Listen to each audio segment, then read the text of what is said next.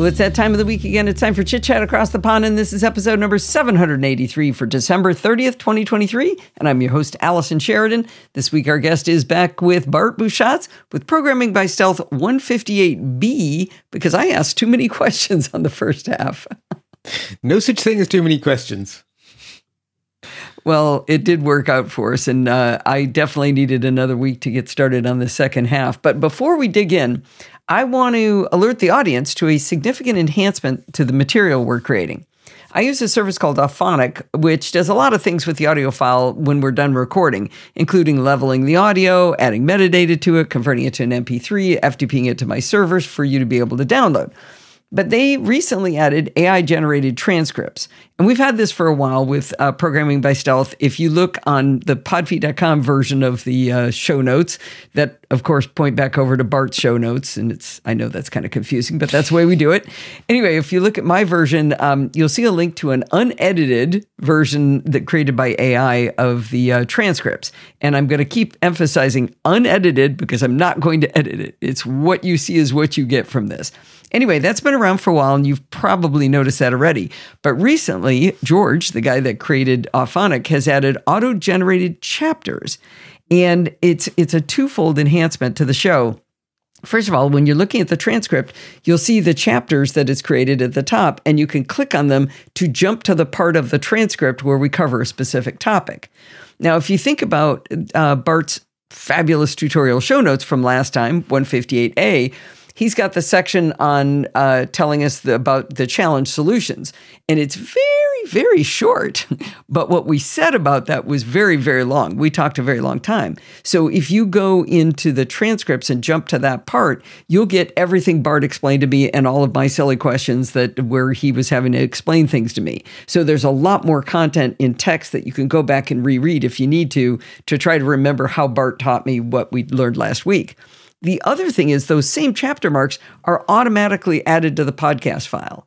So when you look in your podcatcher of choice and you want to say, I just want to listen to Bart explain that piece again, you can jump around. And it's not perfect. It's not maybe where we would put chapter marks, but it's auto generated and we didn't have to do any work. And again, it is not going to be edited. We're not going to fix it, but it really, I think, uh, adds makes it a lot easier. Um, for example, this this week I wanted to go back and rework the challenges again, and I made it through two of them.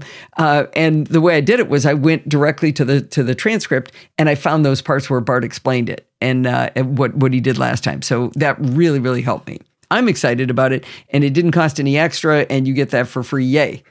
Yeah, and can I just say this is a great example of the power of AI because you have two uses there of the modern machine learning technology.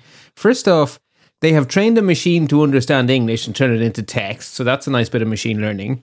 But then they've taken one of the modern um, GPT models and they've used its ability to summarize to create those chapter markers because they're mm-hmm. really good one sentence summaries of the text that comes after them. Like impressively good one sentence summaries that they use as the headers. Like that's cool. Yeah, they almost make it, it, it. It's not just the words we said at the beginning or anything like that. It does sound better than that. By the way, there's also a long summary and a short summary.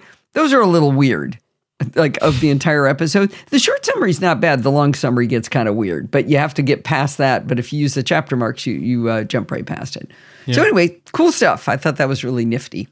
That that is very cool, and uh, yeah, it's just as a computer scientist, I'm always fascinated to see these new technologies do cool new things, and uh, you know, this is AI doing cool stuff, which is nice. Because I was promised yeah. as an undergraduate that AI was 30 years away and always would be. And I think I was an undergraduate 30 years ago. So I think they were right. anyway, so this is a slightly difficult one to start because we're halfway through PBS 158. This is part B. So if you're listening back to back, I'm now going to give you a summary of what you heard two minutes ago. But I should probably give us a summary anyway, because otherwise, if you're not listening back to back, you're going to say, What is he talking about? So, especially since I'm not listening back to back. yeah, we've had for the people listen, the people listening, we we've had Christmas between the last two times we recorded. I don't know about you, Allison, but there was a substantial amount of really quite nice red wine involved for me. Some really yeah, good liqueur, actually. Um, amaretto is my favorite liqueur. Oh, so, there might have been a few gin and tonics under that bridge. ah, okay. I, I don't do the G and T thing, but uh, a coffee with a little bit of actual amaretto. Anyway, yes. So, like I say, we've been distracted a bit. So we are now finishing up our part where we look at JQ's ability to query data, and we did a lot of it in installment 157, where we learned about where we met functions as a concept, and then where we met the select function for filtering down our data with a nice, clear Boolean, you know, yes, no, kind of a double equals, less than or equal to, very, very simplistic criteria. And in this installment, we are expanding that out a bit to more generic criteria. And to do that, we first had to learn how JQ does typing, which is like JSON, which is nice of it. Um, then we learned how to convert stuff between types, and you know, we then we learned how to filter stuff by type because there's basically functions to give us only the only the the booleans and so forth. And then we learned about the wonderful alternate operator, which allows you to say, if this thing doesn't exist, go get that instead, because as we have discovered ourselves a few times, uh, by accident, frankly, a lot of JSON data is quite, I would call it dirty data, although I, I, get frowned upon for using that phrase in work. Apparently, people are very precious about their data. They don't like it when I call it dirty, but it's my data. Yeah, it's still dirty. Oh, how about messy? Oh, oh, it's not that they are misinterpreting the word. They're saying it's my data is not dirty. yeah, it's quite, they don't like it. Anyway. Inconsistent. Inconsistent, exactly. And so it's actually a very useful operator because basically, when there are two possibilities, you can just put one double slash the other. Now, the fact that they use the double slash symbol, which looks like a comment to my brain, we let's just leave that aside. Um, and then, why am I not? Oh, I'm my show notes haven't pulled, so I don't see the chapter marker Allison very kindly put to say this is where we chose to split the show. But I think that's the point we chose to split the show. Yeah, I think so. So I'm looking forward. As, I was hoping you were going to tell me where we were. Um, yeah, we probably should have looked this up ahead of time. Yeah, I'm more advanced searching. I'm almost certain. No, I, in fact, I am certain we drew the line at more advanced oh, there we searching. Go. Yes, because that was a really logical place to stop. Because it is. so we have used the select function to apply our very specific Boolean yes no criteria for filtering our inputs, right? So the select function, as a reminder, it processes whatever was piped into it and it applies some logic. And if the logic results in true, the entire thing piped into it comes through utterly unchanged. And if it evaluates to false, the entire thing vanishes. So by entire thing, if you're whatever you've selected, each each time it finds one that selects that that is true, it squirts through. Not not it stops the whole thing if one is false. Right, but it's the way it's working is in parallel, right? So you need to mentally imagine that it's doing the same thing over and over and over and over again. So for each one time it does its magic, it is a right. yes no. It's a gate. Either right. you come, you right. pass, or you shall not.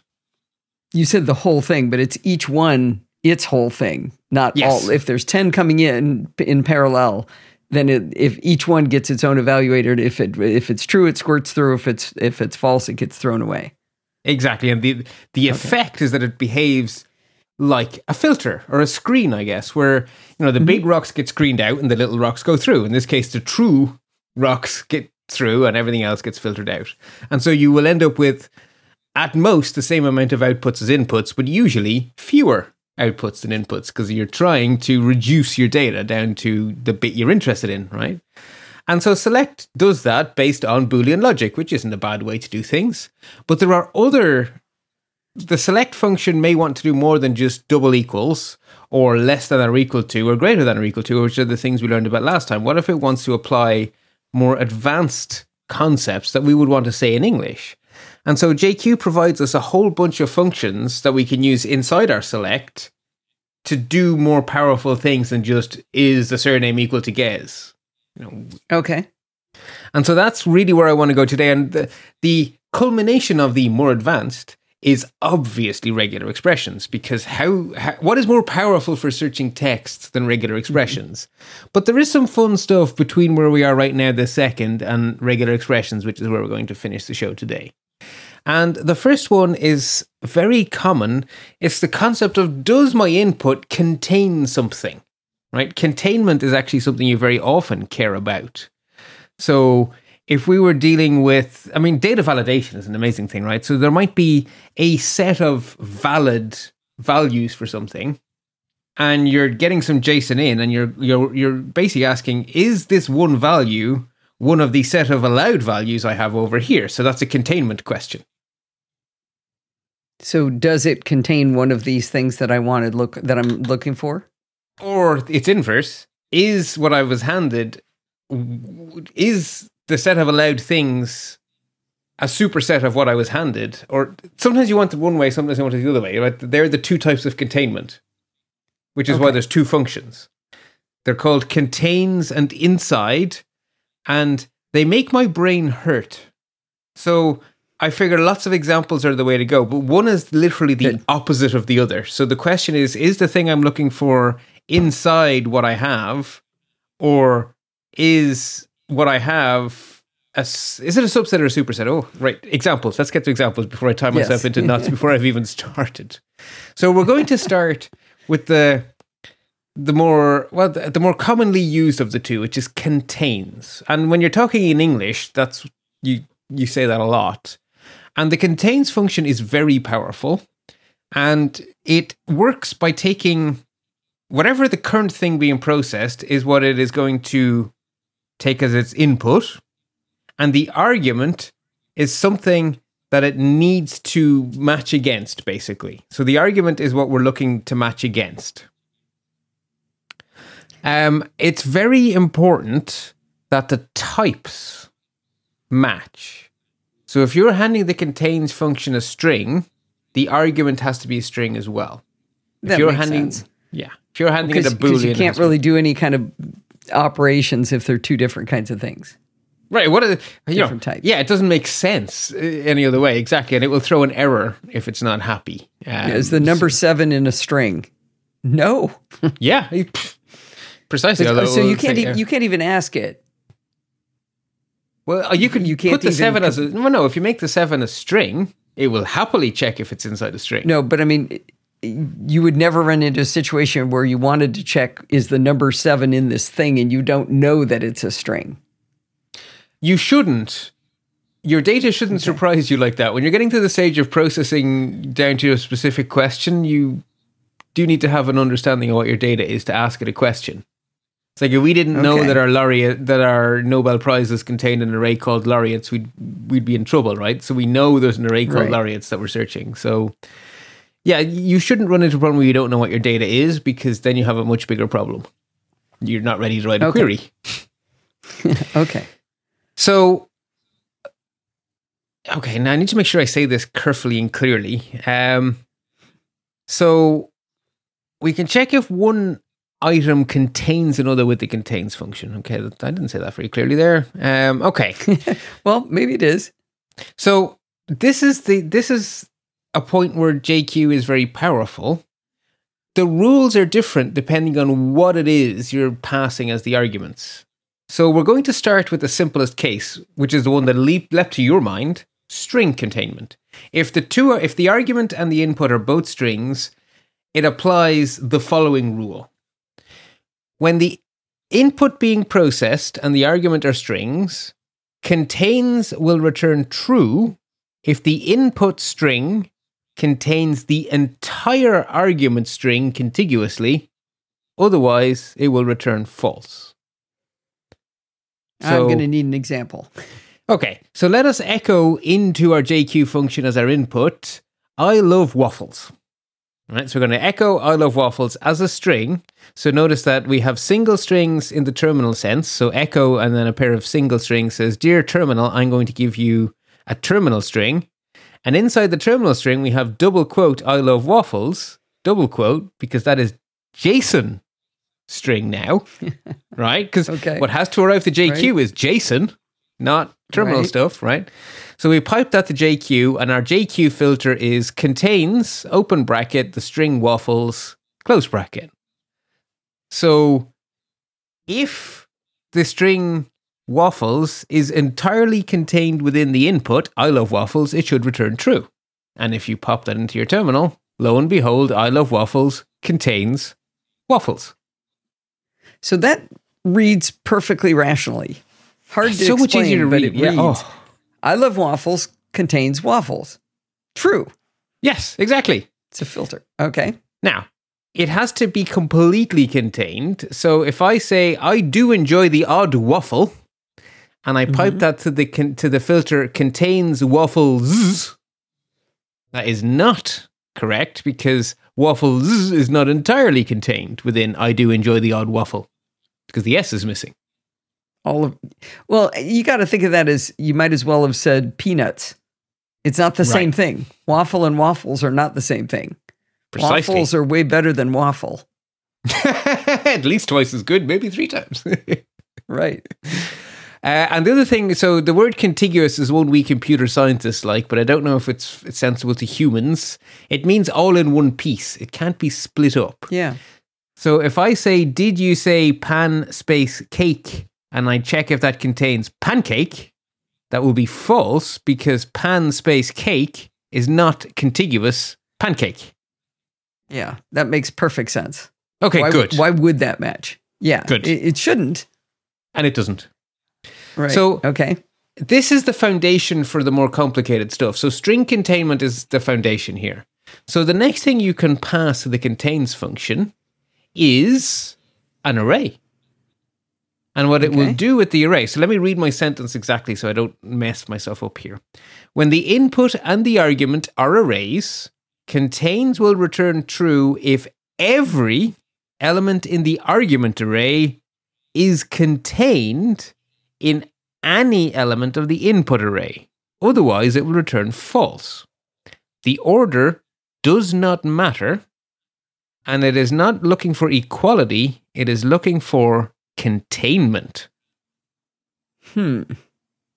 So it's recursive, right? So let's work through this with examples. So we are going to take as our input the array waffles, pancakes, apples.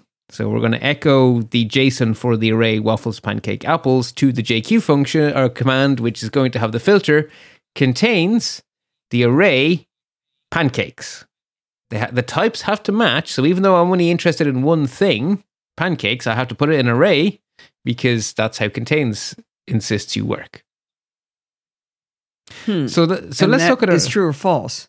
it's going to be true or false, but let's look at our rule. So if every element in the argument is contained in any element of the input, so the argument has one element, pancakes. So does anything on the input contain pancakes? Why, yes, the second element in the input contains pancakes. It is, in fact, exactly the same as pancakes. So the thing I'm going to have trouble with there is the the syntax. So you've got echo and you've got the square brackets, waffles, comma, pancakes, comma, apples, all in double quotes. Great. That looks like an array to me. But then it says JQ contains and in roundy brackets because we always do roundy mm-hmm. brackets with with this sort of command. And then it has square bracket pancakes inside that. It's not an array. Pancakes isn't an array. Pancakes well, is an yes, element is. in the array. No. Well, okay, So- okay, but oh, but it has to be an array because it has to be the same type. Bing, There bing, it bing, is. bing, bing. So if you if you said JQ contains and just had quote pancakes unquote, that would be trying to say is this string in this array? And while that might make sense to us, that's not what JQ insists on. It has to have the same type. Precisely. Okay. Okay. Precisely. It looks screwy though. It looks a little weird, but we're going to see in the later examples why it is the way it is. So in this case, I'm only interested in one thing. And so the question Mm-hmm. is Does any element in the input contain all the elements in the argument? There's only one element in the argument, pancakes. So yes, we have a match. True. Now, I made a point of saying contains, not equal to. So let us use the same input. So the input is waffles, pancakes, apples. Does it contain the array pancake without the S?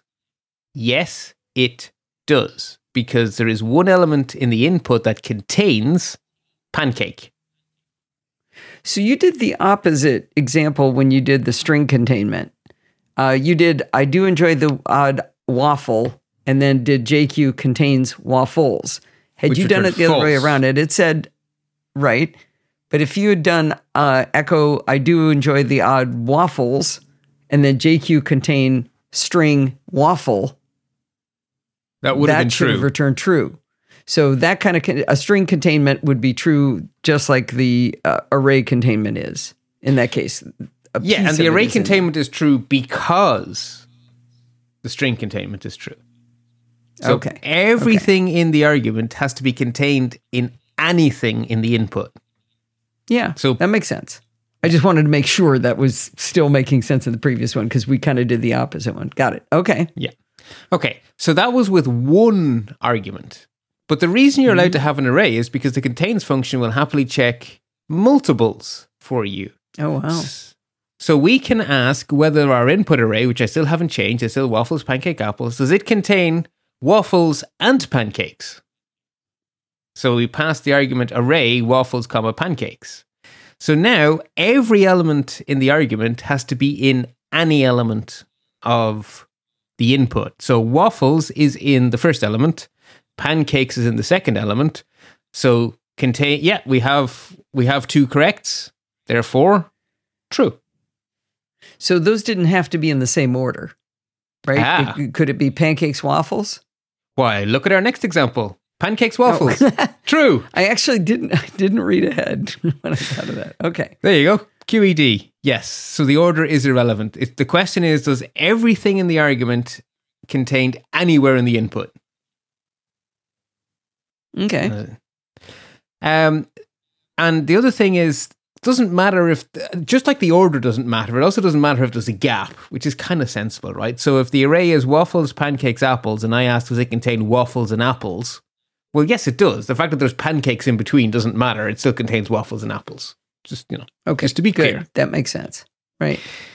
Um, so if I then ask it, does waffles, pancake, apples contains popcorn? No, it does not contains popcorn. That is not at all surprising. But if I, by the way, you're saying you're saying waffles, pancake, apples, and then in your examples you're talking about does it contain waffles? I'm just in case anybody's hearing that he means waffles, pancakes, apples every time. yes, I do. Okay. All right. So there's no popcorn in waffles, pancakes, apples. That makes sense. It's not contained in it. Ah, And then the other thing is they all have to be contained. So if we take that same input, waffles, pancakes, apples, and we ask it for popcorn waffles, the answer is false because while the waffles are there, the popcorn is not. Okay. So it does not contain well popcorn waffles. So that is array Okay. containment. It is powerful. That's a lot of if else statements in JavaScript and a for loop. Like that's a lot of faffing about in JavaScript, but that's really quite concise in JQ. Yeah, I, you called this dense at first, Yeah. and I wouldn't refer to it as dense. I think concise is a better way to describe it. It's unlike um, y- regular expressions. That's dense. it's just everything just smashed together with no Englishy words in between. That's true. Yeah, this one, do, yeah, JQ does contain actual words you recognize, which may or may not be your friend, but it does contain words. You're right. Whereas regular expressions is just symbols. Someone used to say it looked like uh, a noisy modem. You know, the characters have gotten corrupted. So the last type of containment that is needs a deep dive is dictionary containment. So if the input and the argument are both dictionaries, what does it do? So I'm going to read this verbatim again so I don't tie myself in knots. So when the input and the argument are dictionaries, contains will return true if the input dictionary's value for every key in the argument dictionary contains the value in the argument dictionary, and false otherwise. So there's going to be key value pairs in the argument, and we've got to find all of those in the input, or we're not happy. Okay, stop. Yeah, yeah. Uh, no, no, no, no, because I think, yeah, let's see. When the input and arguments are dictionary, contains will return true if the input dictionary's value for every key in the argument. hmm So the argument is going to contain a dictionary, so it's going to have keys. It could be far Mhm. fewer keys than the input. So the input could have 500 keys and the argument could have two keys. If both Okay. of those keys are in the input and if the values are contained within each other, then we're happy. The values are contained within each other.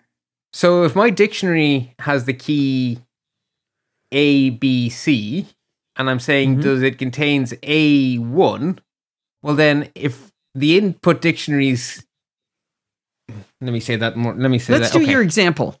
Let's, let's do do my example because I actually did Let's not try out. to invent one. Yeah. So Okay. in order to do these examples, because to stop the commands becoming impossible, we're going to use a JSON file as our input instead of echoing some stuff. We're going to use the same JSON file for all of our examples. That JSON file contains one top level dictionary, which contains three keys. The keys are breakfast, lunch, and dinner. And each key has a value that is an array. The breakfast array is bacon, eggs, toast, waffles, and pancakes. The lunch array is sandwiches, rolls, baps, and wraps. And the dinner array is pizza, pasta, and burgers, which gives you a slight insight into my weekly consumption of food. um, and that does actually bring up an interesting question. Do Americans eat baps? Do you know what a bap is? I've never heard of a BAP. Imagine a roll, but you make it a circle. So you take whatever you material mean by- you like. So you know the way you can have like a roll, a sandwich roll. It could be like a brioche roll is soft, whereas it could be a Okay. crunchy baguette. Imagine you Okay. take the same dough, but instead of making it long, you just make it a circle and put it in the oven. And then what was a roll becomes a bap because now it's round. That's it. I think we just call a brioche like is round. Oh, see, for us, a brioche roll, a brioche is brioche come as baps or rolls. A roll is long and thin, and a bap is round. So basically, it's the shape. Huh. Okay. Yeah. We apparently really care. every day. We apparently really care what shape our food comes in. I have no idea why. Anyway, it's- I've, I thought about that a lot when you look at, at you know enchiladas and tacos and burritos and things. You know, you start going, wait a minute, that's the same ingredients just kind of mixed around, and you took one thing out and added it over there. Well, this is why me as a foreigner has terrible trouble with Mexican food because it's like, okay, I understand it's corn and you bake it, you fry it, or you, you heat it on some sort of a hot surface without it having a raising agent, and then sometimes you call it a taco, and then sometimes you call it a, a what? A burrito. Yeah, I get very confused because I'm pretty sure I call burritos tacos. I'm almost certain I do. But they're delicious, so who cares? Anyway, we have our breakfast. Or sorry, we have our, our dictionary. So let us look at how contains behaves.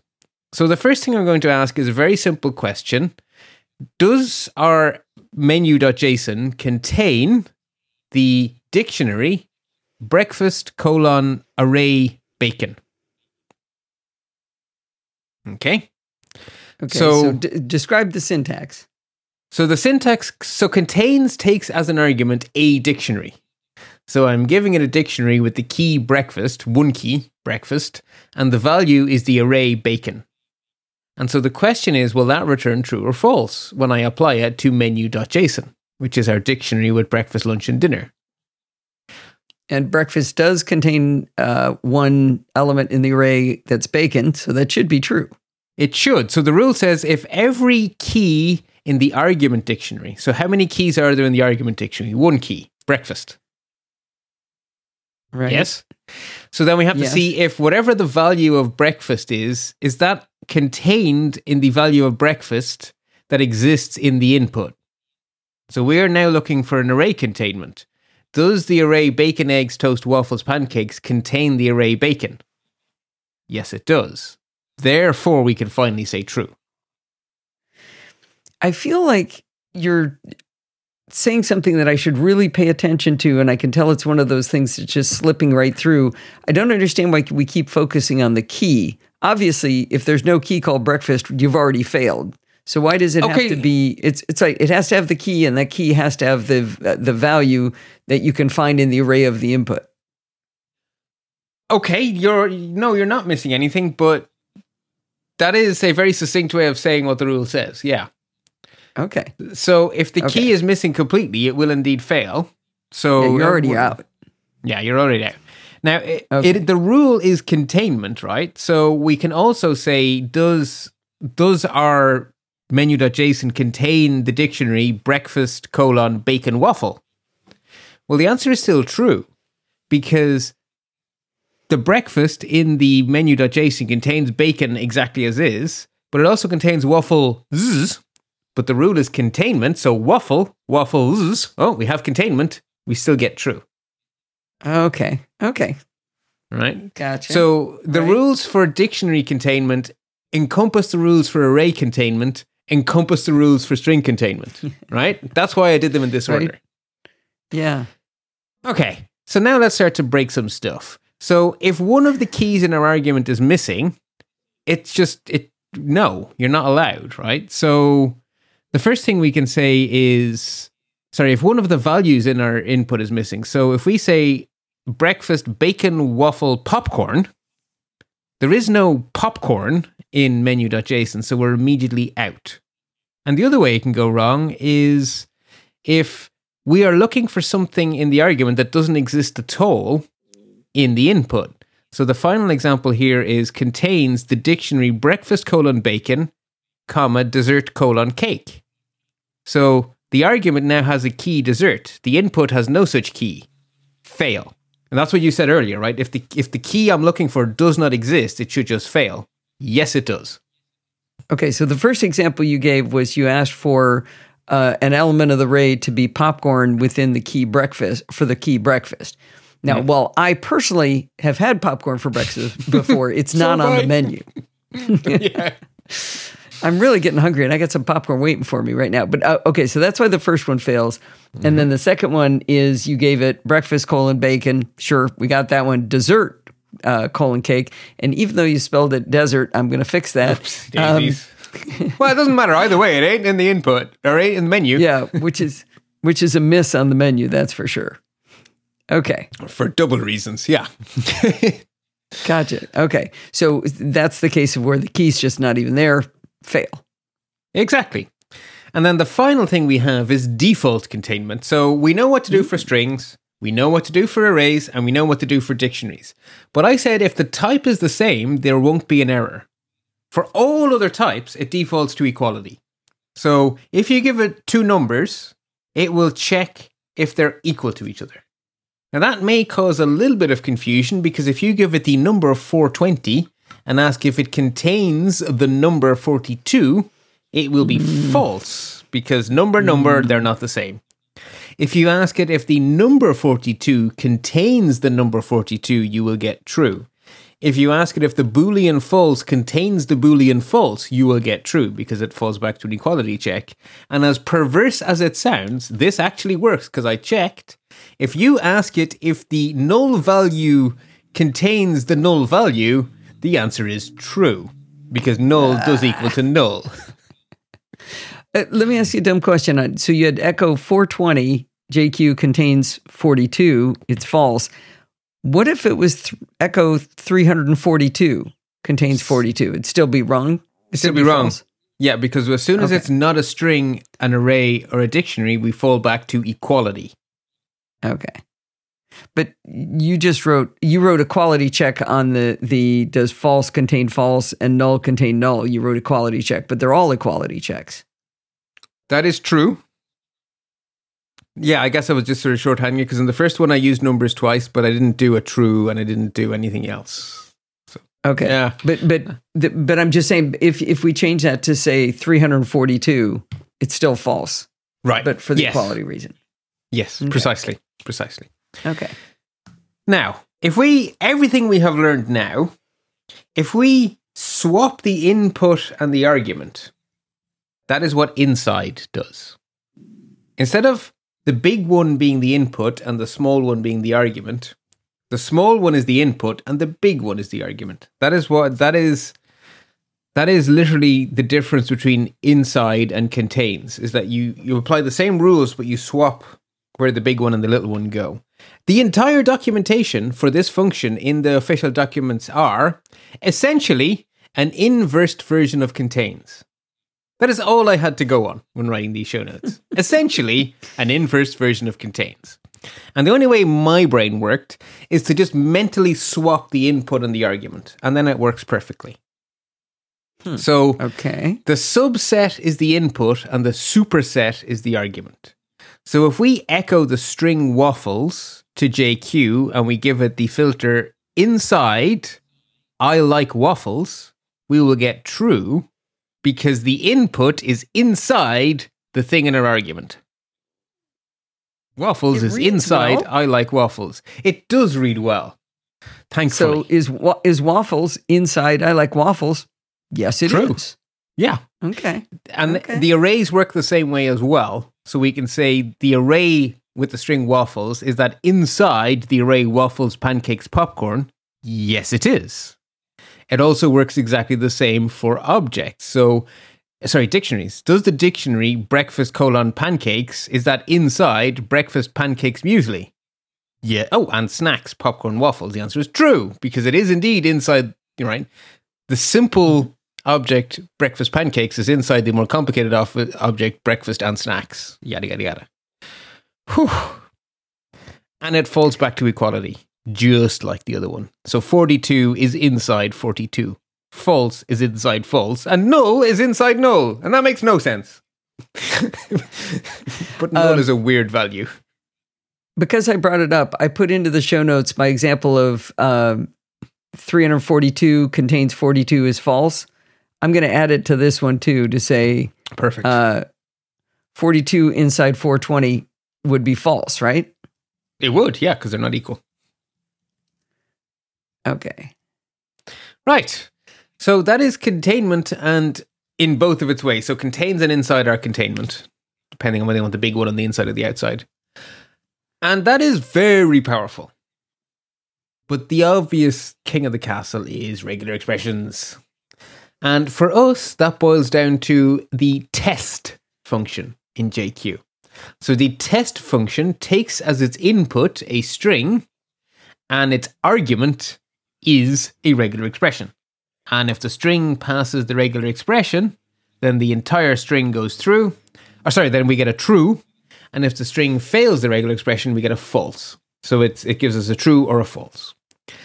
Now, this is where we need to have a little discussion first about how JQ does regular expressions. And I have good news and I have bad news, and I'm going to give you the bad news first so that I can give you the good news last.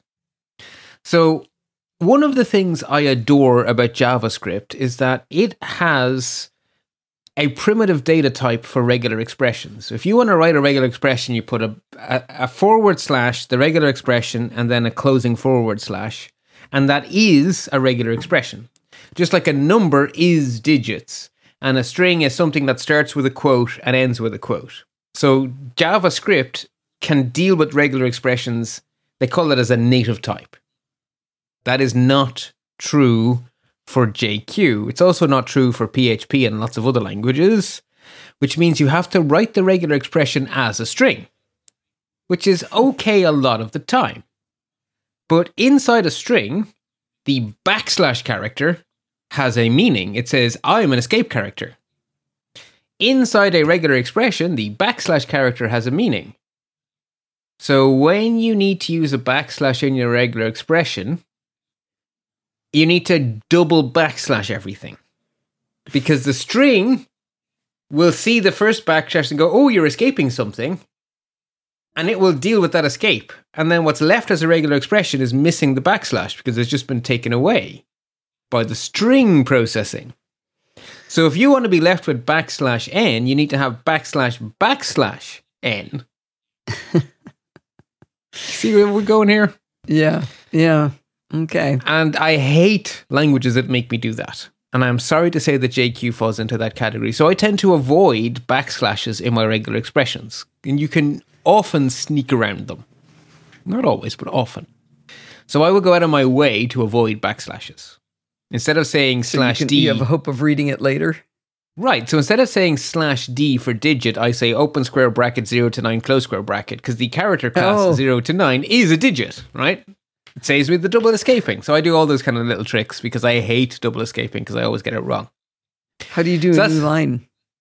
Yeah, I have to double escape, unfortunately. I haven't found a trick for that one. So, all right. I know. Like I say, you can't always avoid it, but I minimize them because I hate them because they drive. Oh, they break my brain so bad. So that's the bad news. The good news is that the syntax that JQ uses is Perl compatible regular expression, aka PCRE, aka the way JavaScript does it. i.e., the way we're used to. So that is a nice bonus. At least the syntax is is is as we expect, even if you have to double escape some things. So now that we know how that works, let's go have a closer look at this test function. So the test function always uses the in, the input to the test function must be a string, and it must have at least one argument, which is your regular expression, as a string.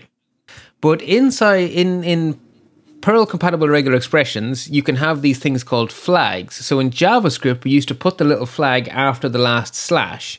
So if we wanted case insensitive, we'd have slash our regular expression slash i. So the i is actually officially called a flag. There are no slashes around things here. So the way we give a flag is by passing a second argument that is all the flags, which is usually just i, to be perfectly honest. But there exist more if you want to go read the PCRE documentation. But honestly, it's just i for most of the time. So if you want to be case insensitive, you pass a second argument that is i. And that's all there is to Sure. it. Sure. So let us do some examples. So if we want to match an IP address as an example, we first need to build a regular expression, which is going to be the argument that we pass to the test function. And an IP address can be, it's not a perfect representation of an IP address, but it's a decent one. It is 0 to 9, 1 to 3 times, followed by, inside brackets, 3 times, a period followed by 0 to 9, 1 to 3 times.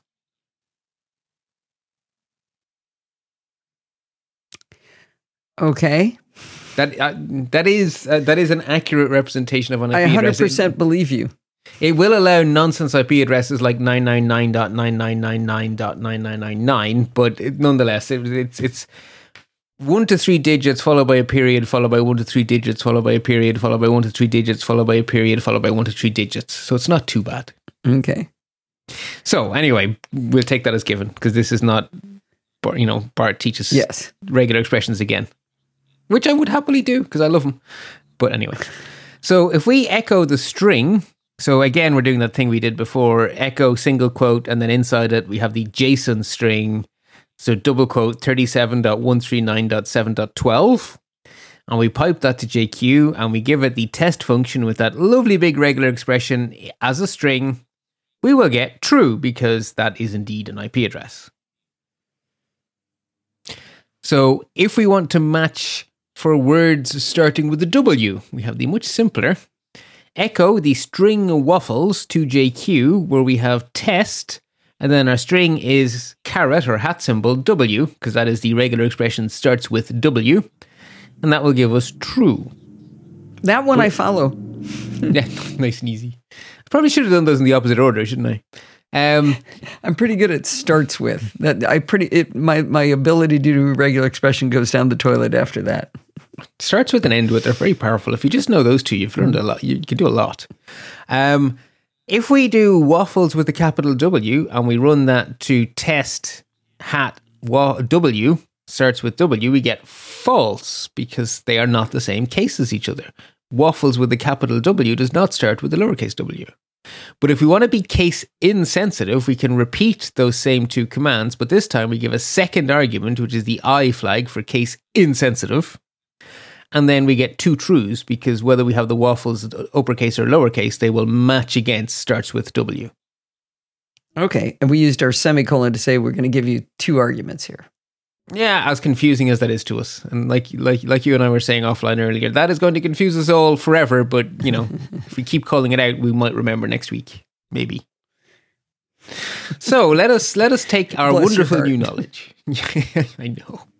Let's take our wonderful new knowledge and let's have another visit to our big JSON file with Nobel prizes, and let's see if we can't ask ourselves a somewhat arbitrary question that I made up how mm, how many Nobel Prize winners have surnames that start with a vowel? It seems like a very arbitrary thing to want to know, but hey, let's figure it out, right? so starts with a vowel. Okay, well, the character class A E I O U will match any vowel. And if we want to be lazy and not have to double that up to include uppercase A E I O U, we'll just use the I flag to say case insensitive. We know that the caret symbol means starts with, so when we put all that together, our regular expression is just starts with square bracket A E I O U close square bracket. So that's not too bad. So how do we go from here? Well, we start off with our dot prizes open square bracket close square bracket to explode the top level prizes key into each of the dictionaries representing each prize. Then we go in in there. We then take the laureates array, which may or may not exist. So we shove a question mark in the end of it and we explode that. So two square brackets again. So now we're left with a lot. Now our parallel lines have just been split again. So we now have a lot of dictionaries representing each laureate in each prize. And in there, we're going to use the select function to filter, to screen or filter those down to just the ones that meet our rule. So what is our rule? Well, inside the select, we say dot surname, pipe, test, a regular expression, semicolon, I. So the input to test is going to be dot surname, and that is going to give us a Right. true or a false. Okay.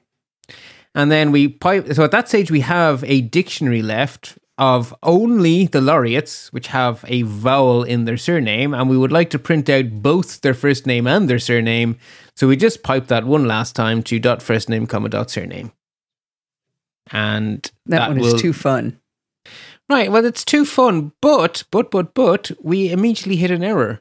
Null, null cannot be matched as it is not a string. Now, I've put this in the show notes exactly as it happened to me because this is an example of how you find dirty data.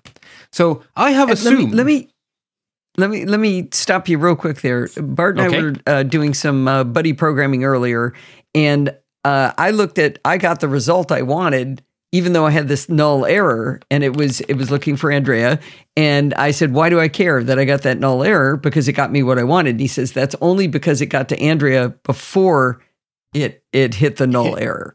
yeah. So you don't It- get to be like, I got what I wanted, I'm fine. You don't know that you missed something that was after that null error. Yeah, you got at least some of what you wanted, but you don't know what you don't know. yeah right right right okay so so we ask for for the um, first name and surname for people whose name starts with a-e-i-o-u and we get Pierre Agostini and Annie Ernaux but then we get the null error cannot be matched as it is not a string So this then immediately made me go, huh? And I already know that laureates may or may not be there, so it already has a question mark. So then it's like, wait a minute. Are there laureates without surnames? Is that hmm. conceivable that there are laureates without surnames? So I went, well, let us answer that question. So I wrote some JQ to answer that question for myself. And so the JQ I wrote to answer that question was dot prizes open square bracket close square bracket pipe dot laureates open square brackets close square brackets question mark. So we now have all the dictionaries for all the laureates and all the prizes as the input to our select statement. Dot surname double equals null is what I put into my select. And lo and behold, I got a whole bunch of entries, and there's an example in the show notes. It says minute, ID. why did why did you use double equals why didn't you do contains null I could have done contains null, but double equals is like I just want to know are they null? And the- the answer is i was just excited to know we could use that but yeah. So we end up with a whole bunch of entries like the one I have in the show notes, which are ID 818 motivation for their efforts to build up and disseminate greater knowledge about man made climate change and to lay the foundations for the measures that are needed to con- counteract such change. Share two. So th- the whoever this is shared it, and it says first name Intergovernmental Panel on Climate Change. End of Huh. dictionary. First name. Who who gives a prize to an organization and then uses the first name field? Like if I was doing that on an Excel sheet, I would either have a separate column say organization name, especially given that we're using JSON as our data store, or I'd use surname. First name Intergovernmental Panel on Climate Change.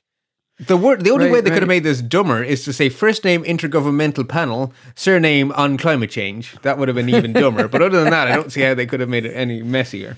So okay there really are prizes with no surname. And this gave me a fantastic opportunity to use the alternate operator. Because, well, hang on a second. If there is no surname, I still want to do some searching. I just want to search on something else. I want to search the first name. Right? Because there is no surname. So if the I. I would have thought you'd want to go. I just want to see the the ones that are real people, and they would have a first name and a surname. I would, you could have gone that way, but that Okay. wouldn't give me the, that wouldn't give me the opportunity to make use of the alternate operator. So my Okay. brain immediately went to well, the Intergovernmental Panel on Climate Change conveniently starts with a vowel. So I really should actually have it popping out as a winner that starts with a vowel. My thinking? So if we rewrite our thingy, our our thingy, our JQ command exactly as we did before, but in the select, so we were saying select dot surname pipe test. Well, we want to pipe the surname or the first name to test. And the alternate operator just does it for us. Dot surname slash slash dot first name pipe test. Hmm. Okay. So if we have Yeah, a surname, that a it goes. episodes. All right. Well, we saw that in part A, which for us is the other side of Christmas, therefore ages ago. so that allows us to easily check our vowels against the surname or the first name. But I've also made use of the alternate operator a second time to give us prettier output. So I am outputting the first name and the surname, but if there is no surname, that would give me null. So it would say International Panel on Climate Change null. That didn't look very nice to me. So I decided to use the alternate operator to output the string none with a star each side of it to highlight how silly Okay, so- is that these things have no surname. So you have uh, your your last pipe goes to in parentheses dot first name comma dot surname or star none star. And Yeah. you could you could have written waffles.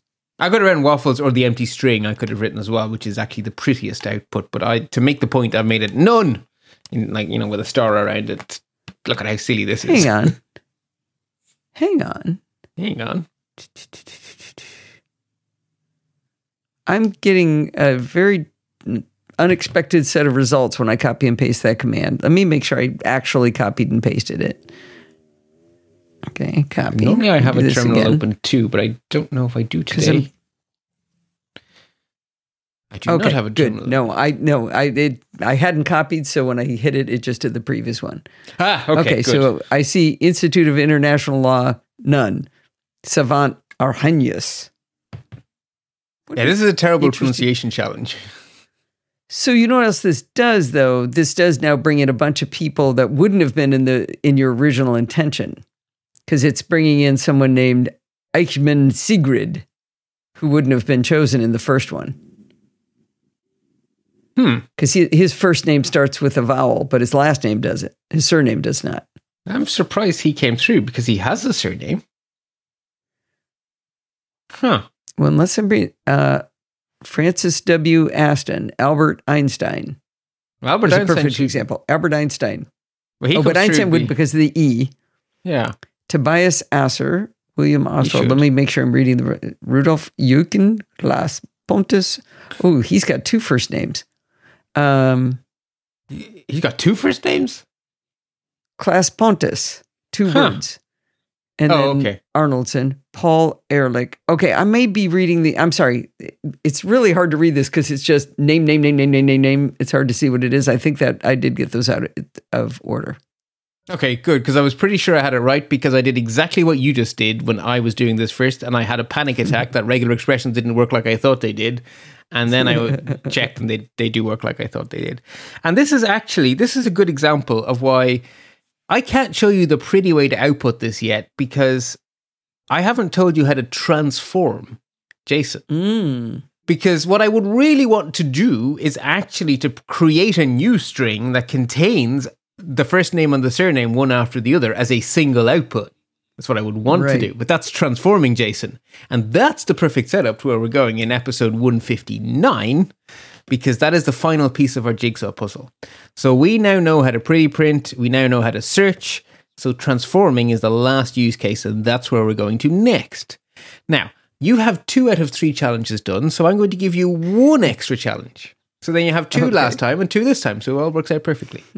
so, as an extra challenge, I would like you to find all the laureates awarded their prize for something to do with quantum physics. I.e., I want the first name, surname, and motivation for each winner, where the motivation contains a word that starts with quantum in any Starts case. with quantum. Eh, contains a word that starts with quantum. So the motivation could say a whole bunch of highfalutin nonsense followed by quantum physics. Then mm-hmm. it will contain a word that starts with quantum. Right? Okay. So it's word. So I have two hints to give you. The first is PCRE has a special symbol for saying this is a word boundary. So starts with is the start mm. of the string. There is an equivalent for start of a word. So you need to remind yourself or Google the starts the word boundary symbol in PCRE. And you need to be very aware of the need maybe to double escape things because maybe the symbol for word boundary has a slash in it. Ah, give That's it a third. just mean, Bart. It is just mean, yes. So basically, you are going to need to use the slashes because the way to check for the start of a word does require a slash. No, I have Okay, and all I need to do is have New Year's now. Yeah, it and- doesn't help, really, does it? and I think I'm going to be at CES for a week before I'm going to be back to this. So I, I bet I'll I bet I'll be perfectly successful. yeah, because while you're at CES, you're going to have nothing better to do in your hotel room at night than do some some uh, JSON querying with JQ, right? You're definitely Right. not going to be there going will to be no parties. gin and tonics there. Isn't it in Vegas? It is in Las Vegas, and and Yeah, okay. when we get off the air, I'll tell you about um, our uh, the last time we were in Vegas with uh, our friends for CES, and I got to know the old fashioned girl. Oh, as in the cocktail old fashioned. Yes, I would love to. I would love to get a really good old fashioned because I, I have had old fashions, but I don't think they're good. I have a feeling I'm missing out on like a properly Okay. made true old fashioned with good bitters. there you Yeah. go. Right. Right. Anyway, sorry, I'm distracted completely now. so we have our optional challenge, and yeah. So the final piece of the puzzle here is to build new JSON based on existing JSON, and that is generally the final step in our pipeline, right? So you you have lots and lots of input. You find the bit you want. So you're narrowing down, narrowing down, narrowing down to get the piece of information you want. And the final step is you actually want to present that information in the way you want which means you need to mm-hmm. construct new JSON, which is transforming JSON. So that is the final piece of this puzzle here, and that allows us that allows us to put our code in between things because you can get an API that fetches weather data in all the wrong formats and is all dirty and ick, and you just want a nice clean piece of data that you're going to use inside a terminal command or for something else. Then you need to build a nice new JSON that contains only the keys you want, none of the other garbage, no dirty data, everything perfect. The universe is great. And that is that is where we are going in two, three ish weeks or whenever. So uh, yeah, there we are. That sounds fun. Yes. Well, very good. I, I like this episode. Most of this made sense. As soon as you start saying regu- regular expressions, I lose my mind. But uh, other than that, I, I follow along with you. If all you This ever is do good. is starts with, you will still be able to achieve a lot. Or if all you ever do is go to Stack Overflow and say, I want a regular expression for a valid email address and copy and paste, you're still flying. I actually, that might be a really good use of uh, ChatGPT. Hmm. I bet it would do Yeah, it just fine. generate me a regular expression. Yeah, it should be able to learn those patterns. Ooh, that's a pattern matching machine learning how to make patterns. Ooh, ooh. I like it. Well, when I talk to you next, Bart, I will talk to you next. Indeed. oh, that's circular logic too. Right, anyway, whenever that is, until then, happy computing. If you learn as much from Bart each week as I do, I'd like you to go over to let's-talk.ie and press one of the buttons over there to help support him. He does 98% of the work here. I'm just the stooge that listens to him and asks the dumb questions. If you go over to let's-talk.ie, you can support him on Patreon, you can donate via PayPal, or you can use one of his referral links. I really hope you'll go over and help him out. In the meantime, you can contact me at Podfeet or check out all of the shows we do over there over at podfeet.com. Thanks for listening and stay subscribed.